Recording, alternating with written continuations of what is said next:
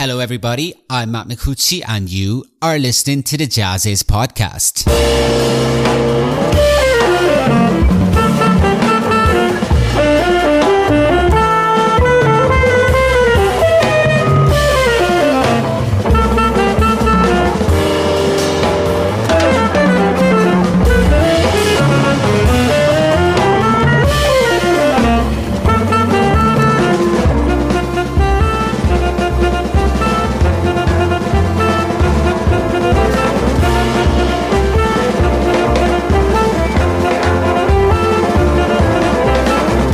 Everybody. Jazziz online editor Matt Micucci here, welcoming you to the latest episode of our brand new series of podcast conversations with or about some of the most exciting artists on the jazz and creative music scene today.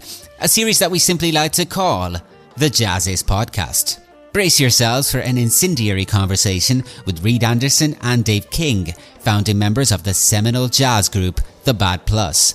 This series was brought to you in conjunction with Jazziz Vinyl Club, a series of vinyl compilations carefully curated by the Jazziz editors that is an absolute must for lovers of jazz and vinyl alike. Bassist Reed Anderson and drummer Dave King are founding members of the Bad Plus, one of the defining bands of 21st century jazz, which started out, of course, as a piano trio and has reinvented itself in its latest and soon to be released self-titled album as a dynamic quartet featuring guitarist Ben Monder and saxophonist Chris Speed. This new full length comes some 21 years after the Bad Plus released their debut album, and it kind of feels like a new beginning. Though their passion for challenging conventions and showcasing their own unique musical language with inimitable drive and intent remains unchanged. Without further ado, fire up an Audio-Teeny and listen to the audio waves as they fly through the air. Here are Reed Anderson and Dave King.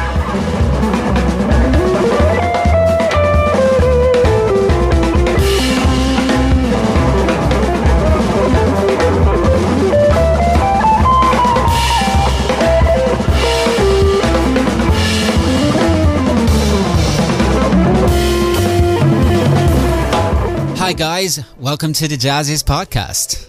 Thank you. Hello. Good to be here. Uh, it's great to have you, uh, guys. Where, uh, what part of the world are you speaking from at the moment? I'm in Brooklyn, New York. I'm in. I'm on the road right now with Julian Lage, great guitar player. So I'm in Madison, Wisconsin. We were in. We were. Where were we yesterday? We were in Bellefontaine, Ohio.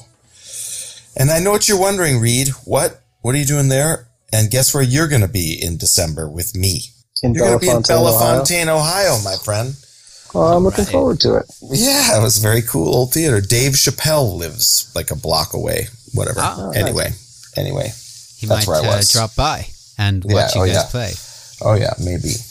Uh, Julian's also got an album coming out, I believe, very very soon. So, yeah, most importantly, the Bad Plus is releasing a record. Yeah. The Bad don't Plus, atten- yeah. Don't pay attention to the fact that I'm in a, a, hotel room in Madison with Julian next door.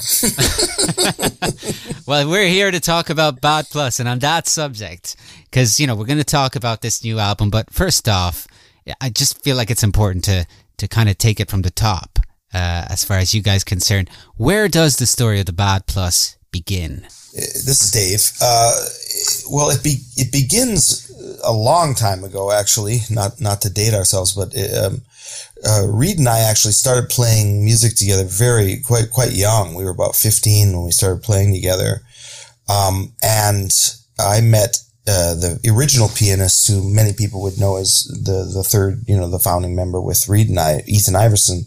Uh, Reed met him when, when, he's a few years younger than us, and when Reed was in one, he went to Eau Claire, uh, University of Eau Claire, Wisconsin, for one year, and met this young pianist, a couple years younger than him, and he came home one summer and told me about him.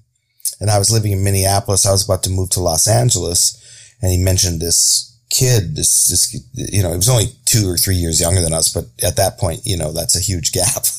and, uh, this kid showed up and we we had a session in, in Reed's at Reed's house, and this was like 1990, and um, that we didn't think anything of it, and then 10 years later, uh, during the 90s, we all kind of incubated in our own scenes, and Reed and I continued playing together, and Reed and Ethan played a lot together, and in, in New York and, and other places. Um, made a few indie records, uh, uh, and we, uh, the three of us got back together in 2000, decided to play some shows for fun, like we are you know, old friends and thinking about what the next step was, uh, you know, getting all of us kind of get growing tired of either the sideman uh, thing or you know trying to keep a, a regular uh, group of people together where people are being pulled apart constantly by the need to work and other things and trying to get rehearsals for your projects is very difficult, especially in New York and everything. And we got together and played again, and it was quite. We felt it was quite special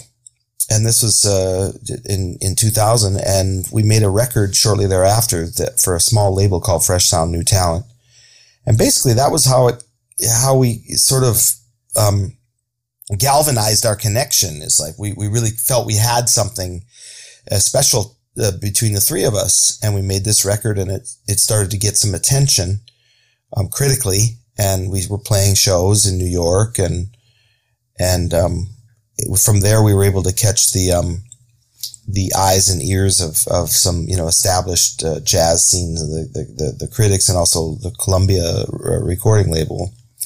And from there, we made some records that that felt like you know that that had some success. And that's literally how you know that. Fast forward 18 years later, Ethan wanted to move on, and Reed and I, you know, a lot of the concept of the Bad Plus, not to lessen anyone's contribution, but a lot of the concept and, and, and, a majority of the original music and the choices of covers and things like that really was generated by Reed and I in our early connections. And, you know, and it should be stated that, you know, we, we fought through that sort of lens of the pianist the, is the leader and the, in jazz, it's the pianist is the leader, the saxophonist is the leader. And we we never had a leader in the band.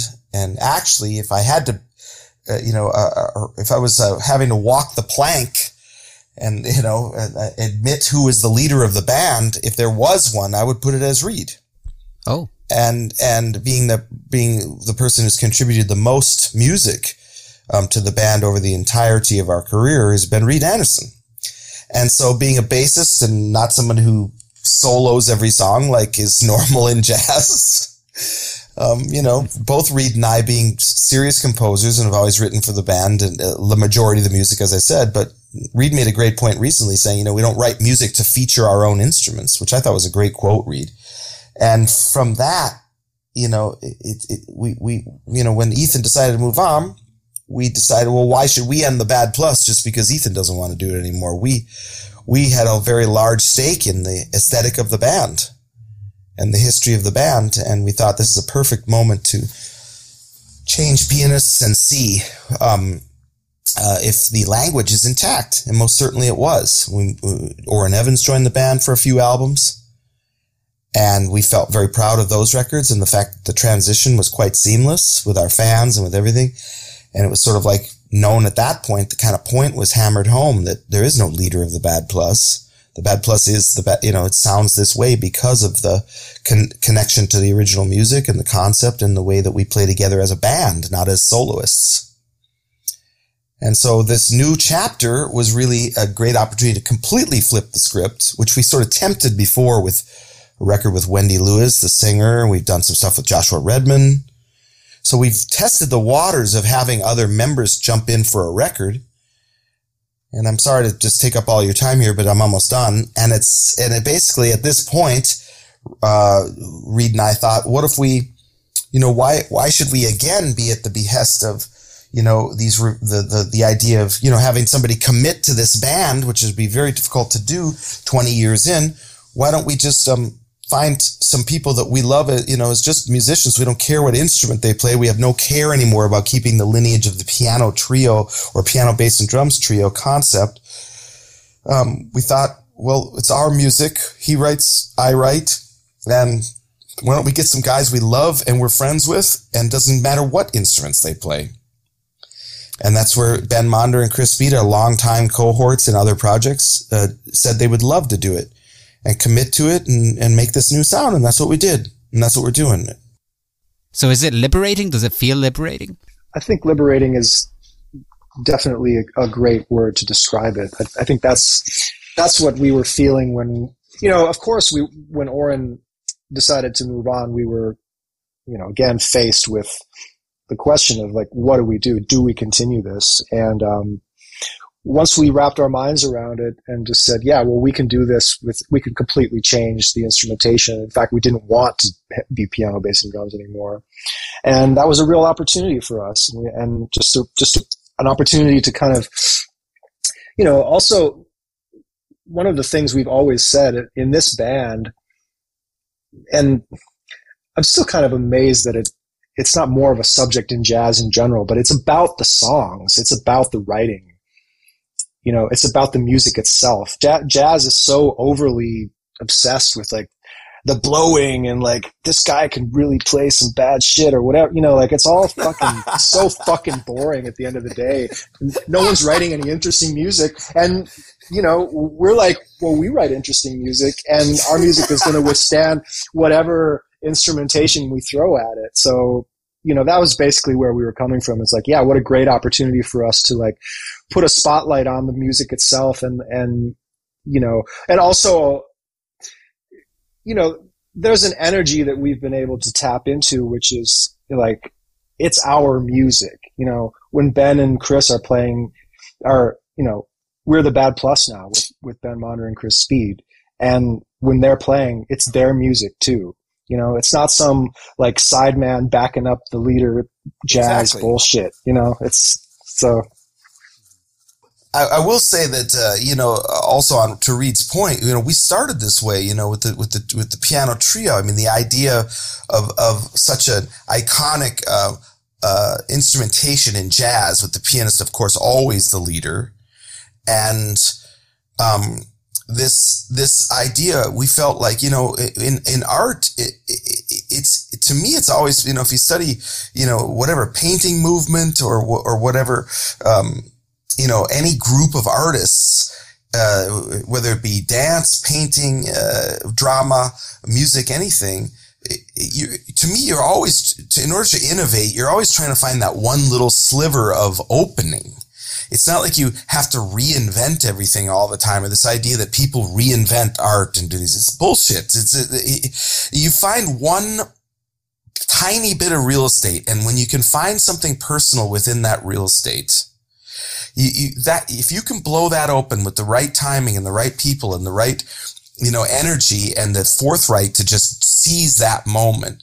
And we really felt like, you know, the, the piano, you know, Ethan and I and Reed were like, this idea of like, you know, more group oriented improvising. And you could say maybe the Keith Jarrett standards trio had this sort of, you know, circular way of playing together. But there was no doubt that Keith Jarrett was the con- conceptualist behind that, especially with the repertoire being a standards repertoire and all these other things. And for us, it was like the repertoire is blown wide open. Aphex Twin is the same as an original piece of music, is the same as a standard, is the same as whatever. It, no hierarchy. Just, just find a sound um, that challenges um, those, uh, you know, well-worn paths. And in a way, what we've discovered along the way is the opening is still there for group music in jazz. Like no substitutes no, um, you know, it's like, you know, no revolving casts of, you know, like, well, Ben's not going to be able to be there. So, you know, now we've got, you know, whoever on guitar, you know, it's, it's more like you make the band and then the band plays together. You have a repertoire that everyone feels like they're a part of. It's not a side man, uh, side person relationship no leader centric thinking. It's like the composer seems to have the right of way in our band and then everybody gets to kind of figure out their way of personalizing it. And in a way, it still blows my mind 21 years in. I mean, you see some bands here and there, but to me, there always is a clear point person within these bands. And we feel like, you know, it's like a still, if you want to play improvised music, you want to make a splash of any kind, figure out a way to find something personal and try and find people that are equally committed. And, um, whatever instrumentation it is and and write some interesting music that doesn't ro- revolve around just an incredible blowing form and everybody playing as many 30 second notes displaced as they can within one bar. You know make some music that stretches out beyond beyond just making music for you know, graduate students at fucking Eastman and, and, and, and try and connect the shit to somebody. And I'm telling you, man, it's like, it's still wide open. Can you, I mean, I'm sorry to say it, but it's like, yeah, I mean, I mean, it, Reed said it right. It's like, man, it, you know, sometimes it would be argued what tradition we're coming from. I mean, go back and listen to Duke Ellington or Thelonious Monk. Those are songs. You don't hear, you know, I mean, there's songs. You know, we're coming from the tradition of, every time, anytime anybody comes to hear us, you're going to hear a bunch of actual songs that people improvise with. Some int- hopefully interesting interplay and soloing. But at the end of the day, each piece is going to have its own little biosphere, its own little geodesic dome. And you will have an, ex- hopefully have an experience that's unique from song to song. And that's what we want to have. And that's what we want to give somebody. And that is the thread that connects all of these lineups of the Bad Plus is it's it's not like these new guys come in and there's going to be a 35 minute saxophone solo on something. It's just like it's more like nope here's what it is. It's it's here's the statement make the statement and get out. Yeah basically we're dropping some serious inf- secret information to who anyone anyone out there who's listening is that there's a, there is a wide open net. If you want to just make something like Dave said interesting and personal like do it and there will be good results that come from it and and the audience will grow and and, and the audiences will grow for the music you know right now there's there's cats growing the music like like um like Makaya McCraven, all these guys um, that are growing the music, uh, Shabaka uh, Hutchings, all these people, right? And and they're growing the music through a different lens. The lens they're growing it through, from what I can tell, is the use of of DJ culture, the use of um, um, of of other influences and and it's like there's their sliver. See, so if their influence is, is some of the great '60s stuff like Alice Coltrane, or, or, or you know you have someone like um, um, you know, um, some of the West Coast cats right now. Um, you know, if you even begins with something like Flying Lotus, something where there's like more people paying attention to jazz, whether it be through you know um, through hip hop, through through other things. There's a there's an audience growing underneath that. Now there's an exact exact example about finding some real estate and and and making the music that you want to make that's that's not dumbing it down but is is creating some sort of accessible channel to music lovers. And if and if and if all streams of jazz from the avant-garde to everything kind of had in its mind this idea that this music we always felt like we love this stuff. We say this all the time. We love this stuff. We think you will too. And in many ways, we feel like a band that has been on the front lines for over two decades of this idea of you can make really interesting music. You can make really sophisticated music with twists and turns and chops and all the shit. But you can also make it like good. Like someone wants to listen to it. They're not bored by it. They're not, they're not sitting around while you're having a blast noodling around. Um, most people are bored with that. And think about, you know, art history for a second, you know. You could sit there and labor labor over your forms all you want, but is it connecting to anyone or anything outside the people whose lives are, you know, devoted to every, you know, grain of nuance within that art form? You know, that you have to ask yourself that question. And I and I also think that that's like that is kind of the point at the end of the day, and something that again, like just let's just be honest like there's an you're playing for an audience and you want to connect with that audience. And it's like how do you connect with the audience? Well i mean a lot of people are like well that's stupid. You can't you can't dumb it down for the audience. We're like who's talking about dumbing anything down? You know? Like this is such an impossible conversation to have. It always leads down these alleyways of like oh well yeah but that's selling out or whatever. But that's so unimaginative of a response you know totally. like you got to use your imagination play you know come from an honest place you know and like yeah, dave is saying yeah a lot of music is is is finding a, an audience through its connection to to hip hop or whatever yeah and that's great as long as it's from an honest place. But then you've got all these schools of fish that follow it, like, oh yeah, we got to make hip hop jazz now. It's like, fuck that shit. Make some honest stuff that you like. If, if you're not into hip hop, don't make hip hop jazz, you know? Yeah. And You know, at the, the end cl- of the the- day, Yeah, the fucking Clash wasn't sitting around going, "Gee, I hope nobody shows up at our shows." You know, Yeah. but they have all the integrity. They had all the integrity in the world because they were playing the music they loved. If something was honest, yeah. there should be no and, and difference that's how you between that reach and an in audience. jazz. Yeah, Yeah, that's how you reach an audience. And you know why? And, and I'm sorry to say this. Maybe this is a little uh, a little bit um, extreme of me to say, but like a lot of people don't like jazz. Um, and the reason they don't like jazz, I think, has something to do with a lot of the musicians playing it actually don't like jazz. Is that too radical Wow. to say? What do you mean by that? In order to play jazz on a high level, it requires an enormous amount of effort and real talent. And and people invest themselves in the mechanics of what it takes to do that. And you know, I think maybe there's a shift that's been happening in the last maybe the last decade. I don't know, whatever. Like like I'm in touch with anything, but um, I- think what ends up happening is people feel this responsibility to like always be you know like always fly the flag for jazz in what they're doing, and jazz meaning like it kind of funnels down to this kind of thing where it's like, oh well, there's got to be blowing, and you know we got to be like doing something, you know, that's that can be. We don't want people to think we can't do this, you know, because we put so much work into it. You know, so so the focus becomes on like, oh well, we've invested all, so much of our talent and energy in, into being able to do this, and then like what gets left behind is like, well, is it actually compelling? And and I know for a fact the reason I say that with such with such uh, confidence is that you know I know musicians and I know what they're what they like and what they're into, and you know it's often not really what they're the kind of music. It's not really connected with the kind of music they make in their daily lives.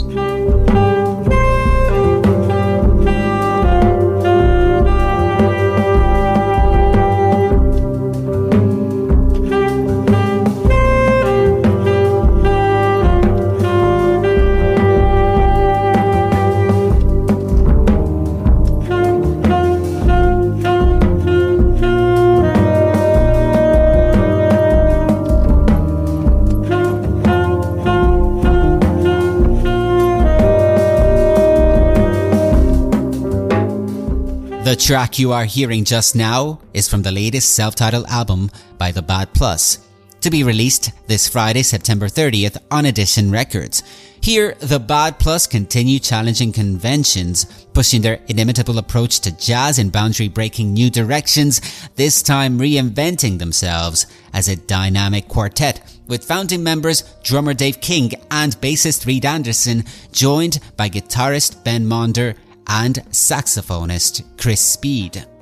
And if you love jazz and vinyl, be sure to check out Jazziz Vinyl Club, a new series of vinyl compilations carefully curated by the Jazziz editors and featuring some of the most exciting jazz artists from yesterday and today that we regularly cover in the print version of Jazziz, jazziz.com, and these Jazziz podcasts. Go to jazziz.com and click on Join Vinyl Club. And now for the second part of our conversation with Dave King and Reed Anderson.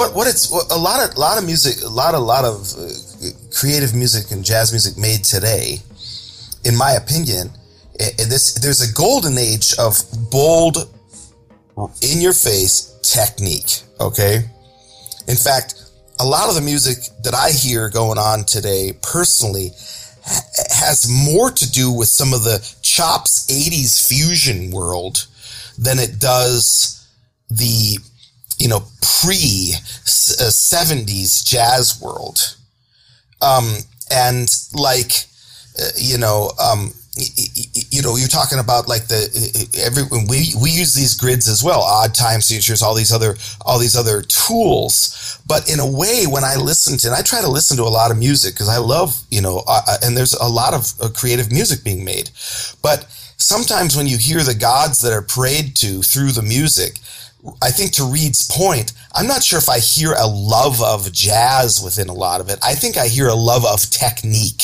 within a lot of it.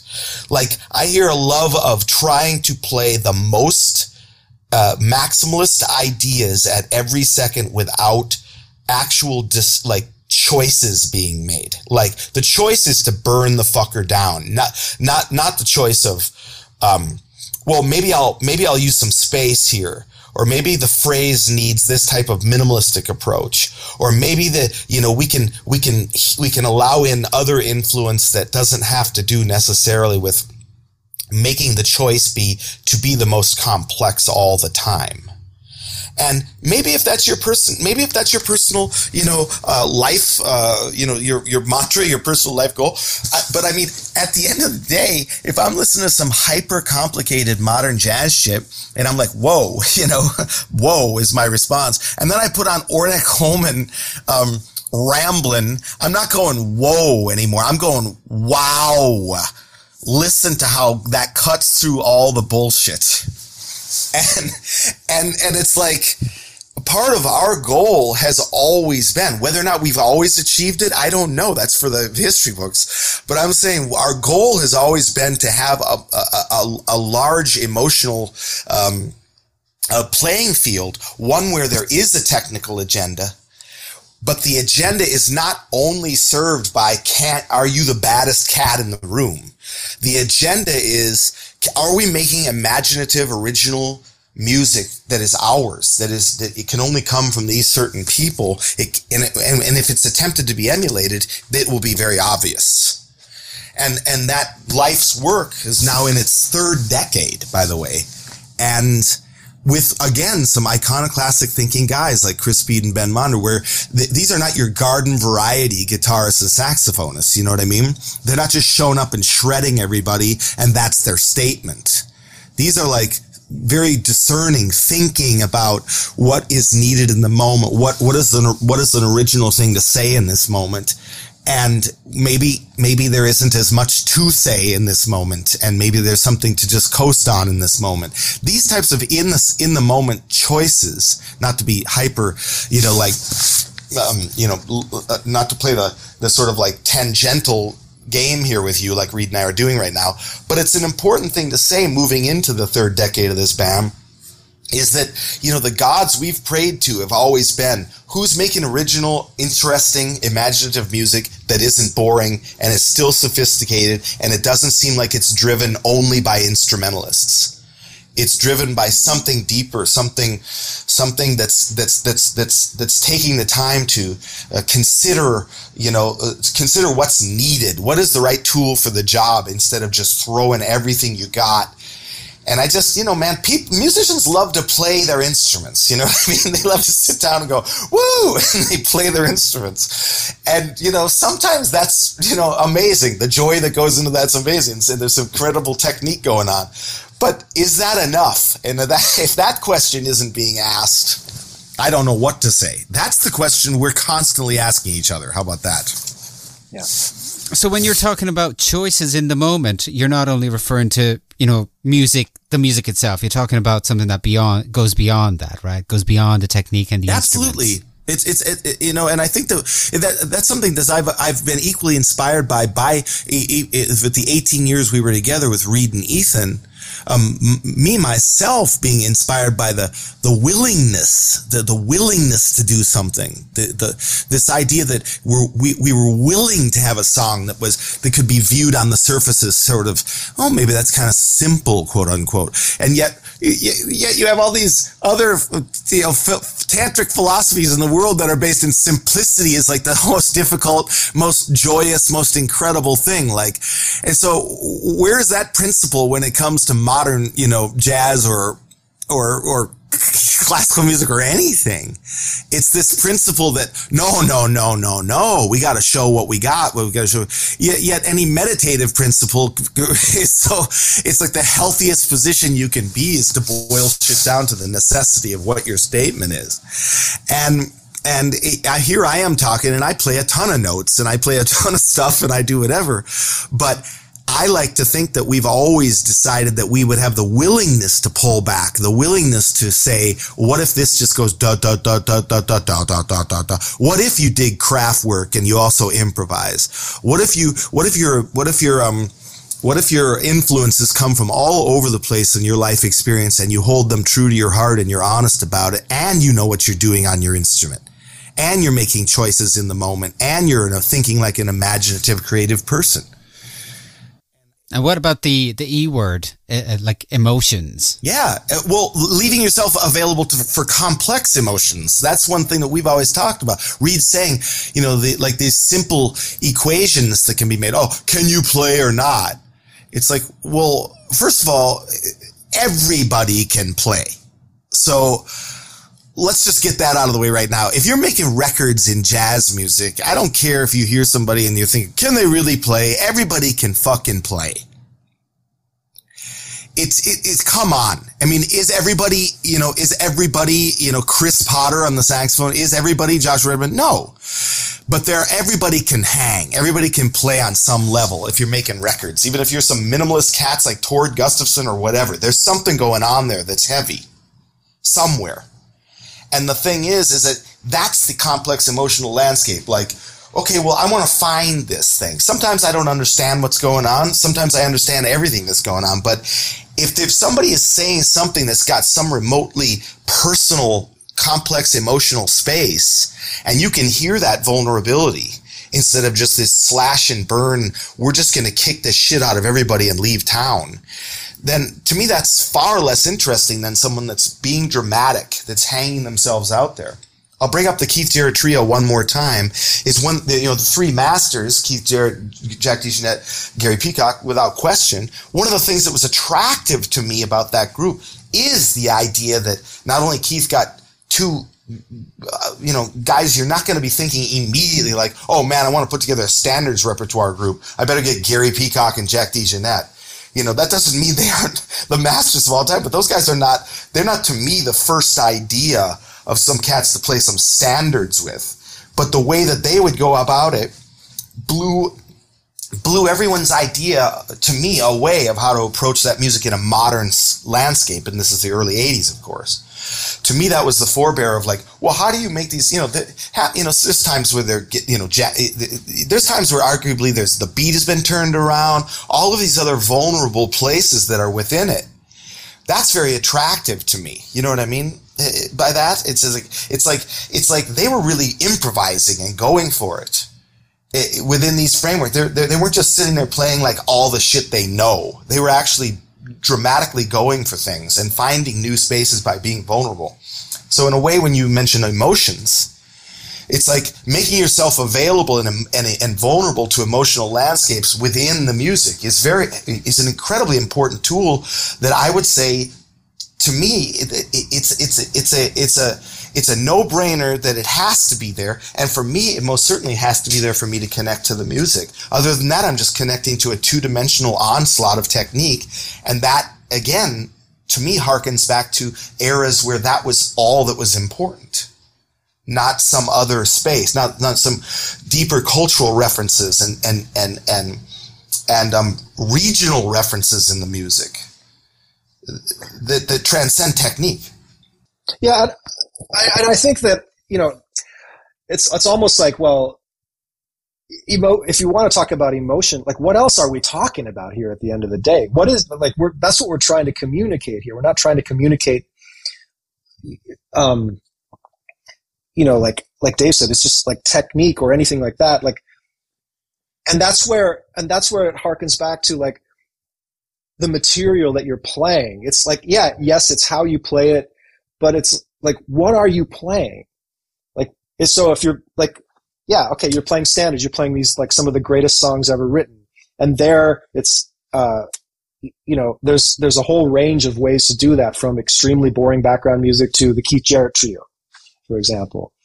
But you know, the fact is, at the end of the day, the Keith Jarrett trio is playing the great song. You know, they're playing that songbook. So that's what's compelling about it.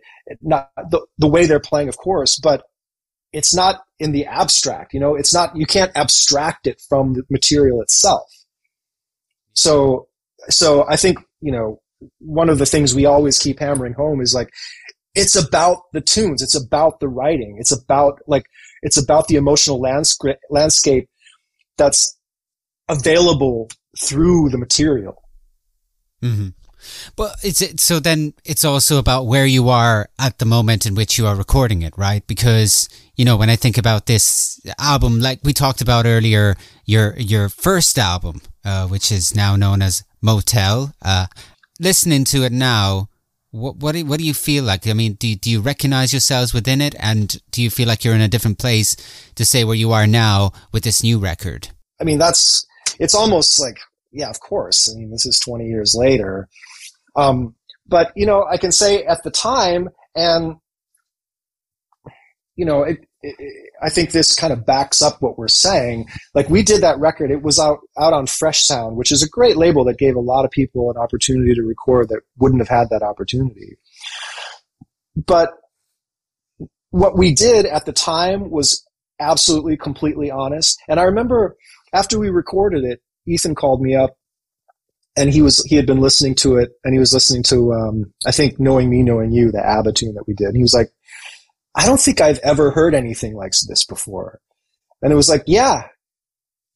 Because we I mean because we were just like at that point we were all just like fuck this shit. Like we're just to do what we want to do what we think is interesting you know? I think that you know, when we did that, we made that choice. It wasn't a choice to provoke anyone or be like, you know, thumb our nose at jazz. It was, it was like, this is a great tune. What happens if you take this where there's no preordained path like a jazz standard? What if you take a song like this and just have to figure it out for yourself and have to make and have to use your imagination? and that's what we did and it was completely honest and you know the fact that little record got some attention for us because of because of that that kind of honest statement I, I think if i were to listen back to that or if i'm just imagining that record right now like we we did something you know at the end of the day we we did something that no one else was doing. No one else. A lot of people hadn't even thought of doing. Yeah, and that's the idea right there of him saying no one is, is, is the is the idea of its success oh, you can have that very simple, uh, unnuanced, um, uh, uh, you know, sort of categorization of the event by saying, "Oh, it's an ABBA tune, and that's why people liked it." That's hilarious to me. It's an ABBA tune, and that's why people liked it. It's like what? Like what we did to it didn't have anything to do with how it was translating into some other lens that made it sort of new and interesting. Whereas it wasn't just jazz guys covering Beatles tunes or or the other fodder, you know, Radiohead or whatever. It was like, no, take it out of the scope completely.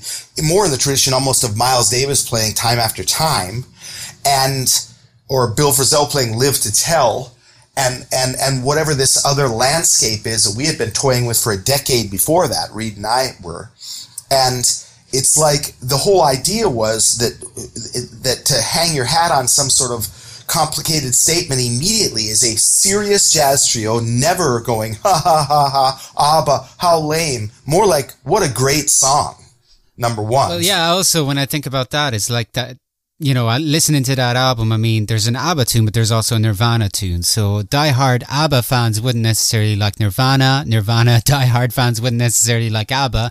But if you listen to the Bad Plus, you probably like both because, you know, if the music is good, it's good. It's what good. are you going to do? And there's also a cover, there's also a version of Blue Moon on there, which is one of my favorite things we ever did to this day. Right. Oh, and so, and also the ABBA tune. When I go back and hear that record, which I actually did recently, and the record is subtly titled Motel, but, but, but, but, but the the the the whole point of when I went back and listened to it was hearing what we were trying to do was sort of smash through that piano trio lens, both dynamically. There's a very unhinged, sort of irrational dynamic sizes here and there.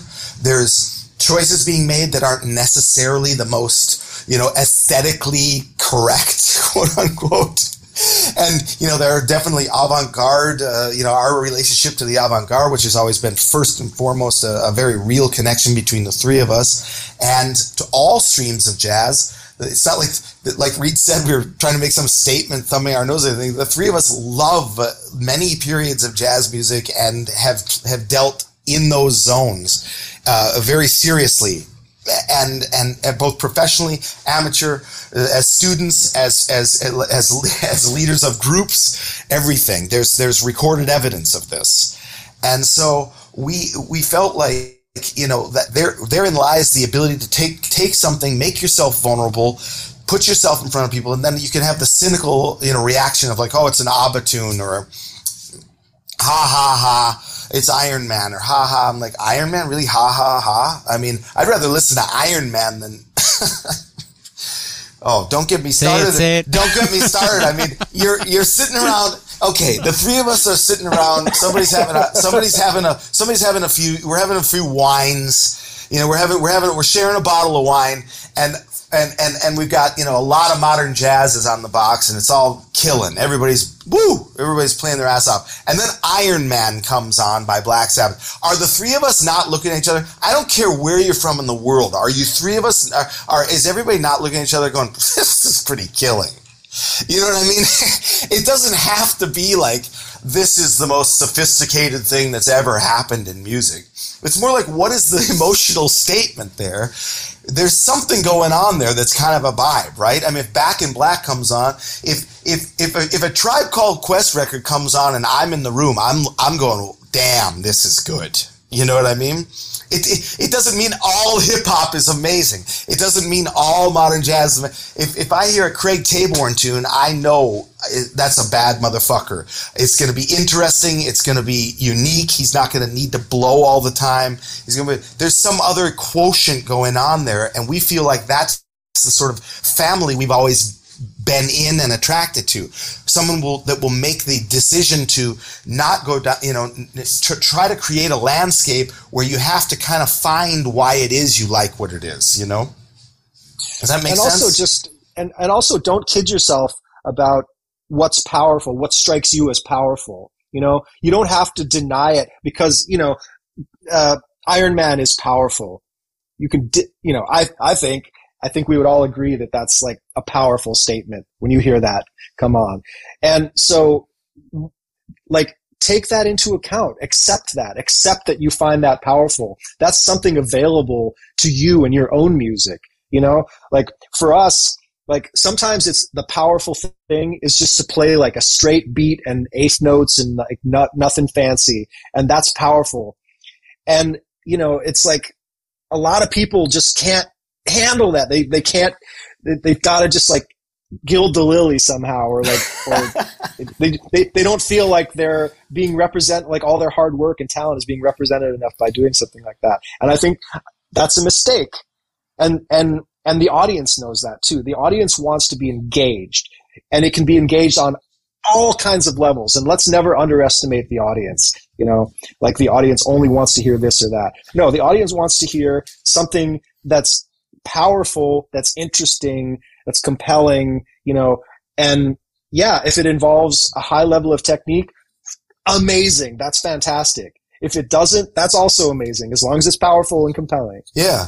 And when we've traveled into those roads of the odd time grid, uh, we have a ton of music on all of our records that has all of the, the fixins of, you know, uh, uh, hyper uh, complicated grid systems of this and that and um, we've traveled in a lot of in and out of a lot of the roads of all of our generation's work. You know, the post seventies um, uh, use of you know uh, uh a broader use of you know chromaticism and and and, and serial rhythms and blah blah blah blah blah blah blah and odd time signatures and all these things. But for us, there was always this need, and I and I have to say this is true. This is, I think, in many ways, when you go and you hear how we use these tools and always have, um, there's a song there. There's a reason there behind it. There's something within those things. There's something singing. And, you know, uh, uh that's what I kind of mean about when I hear people playing the technique versus playing something that actually has some sort of organized concept around a song. So let's talk about that in in terms of this album. Then, I mean, that kind of uh, was there anything in particular that was in your mind while you were working on this album, something that you wanted to communicate? And again, we go back to maybe being in that in that moment in your life, even.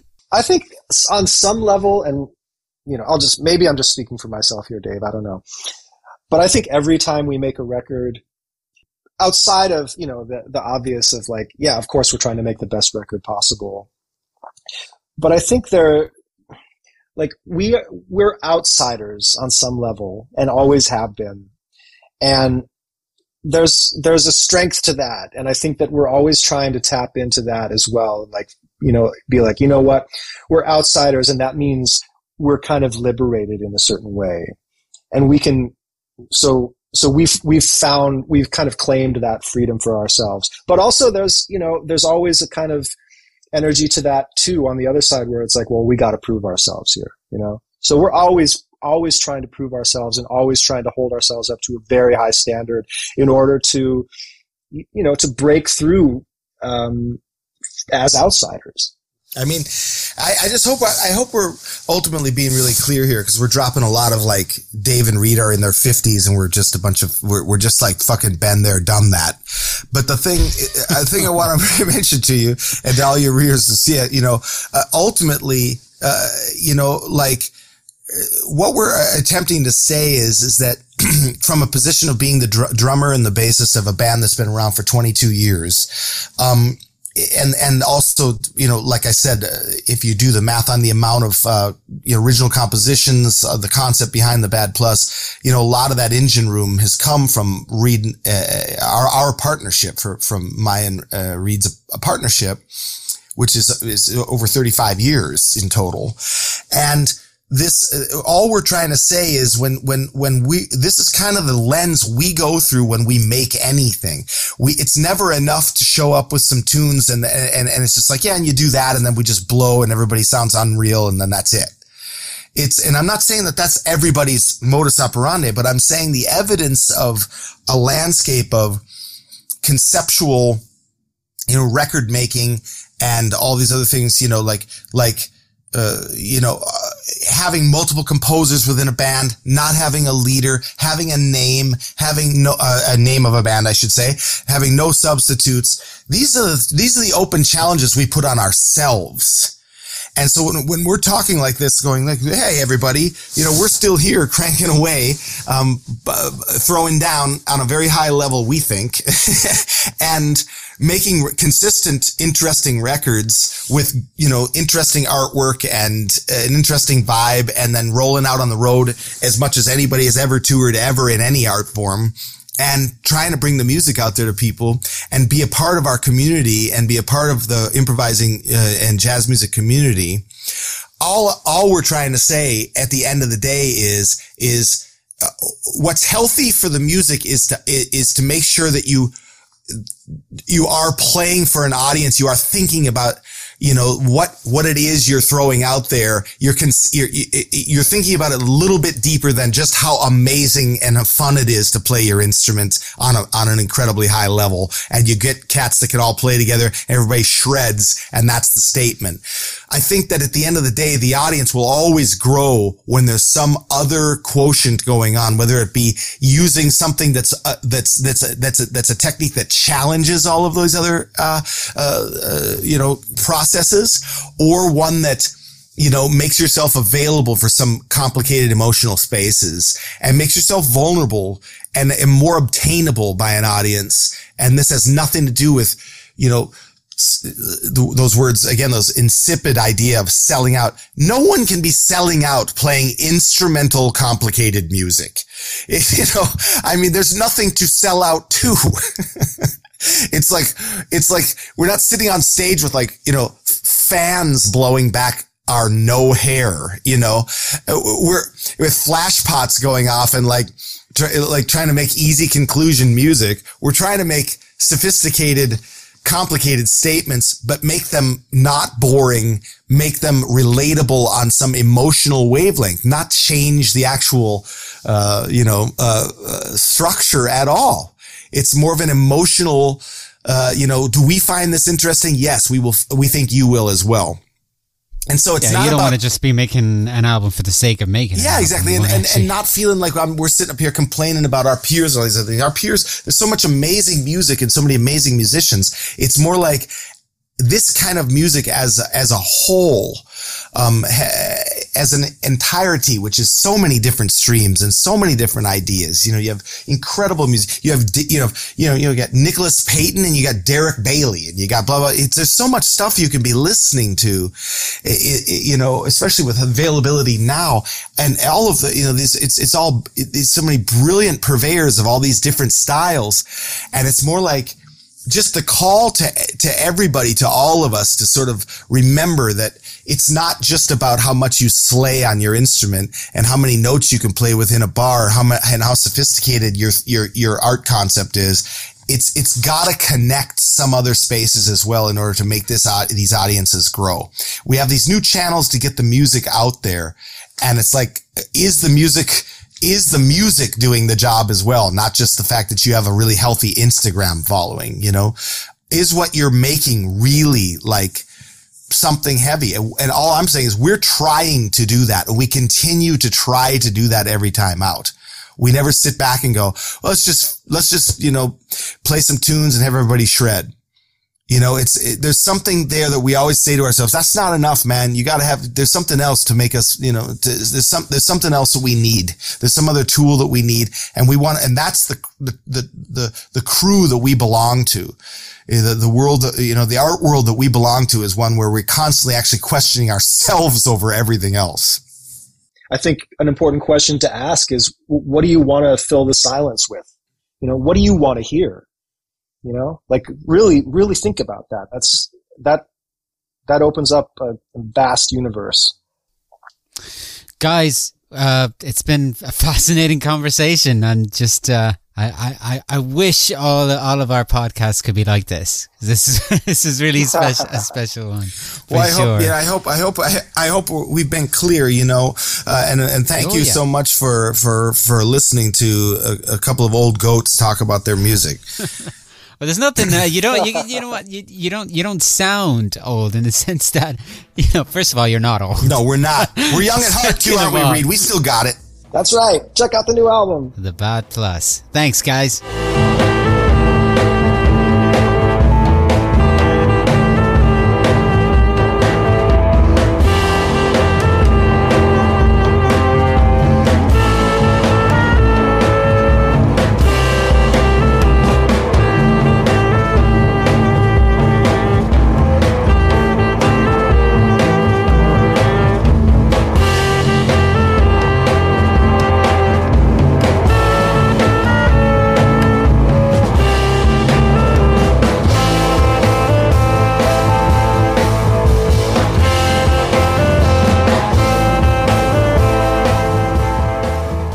Enjoyed our incendiary conversation with Dave King and Reid Anderson.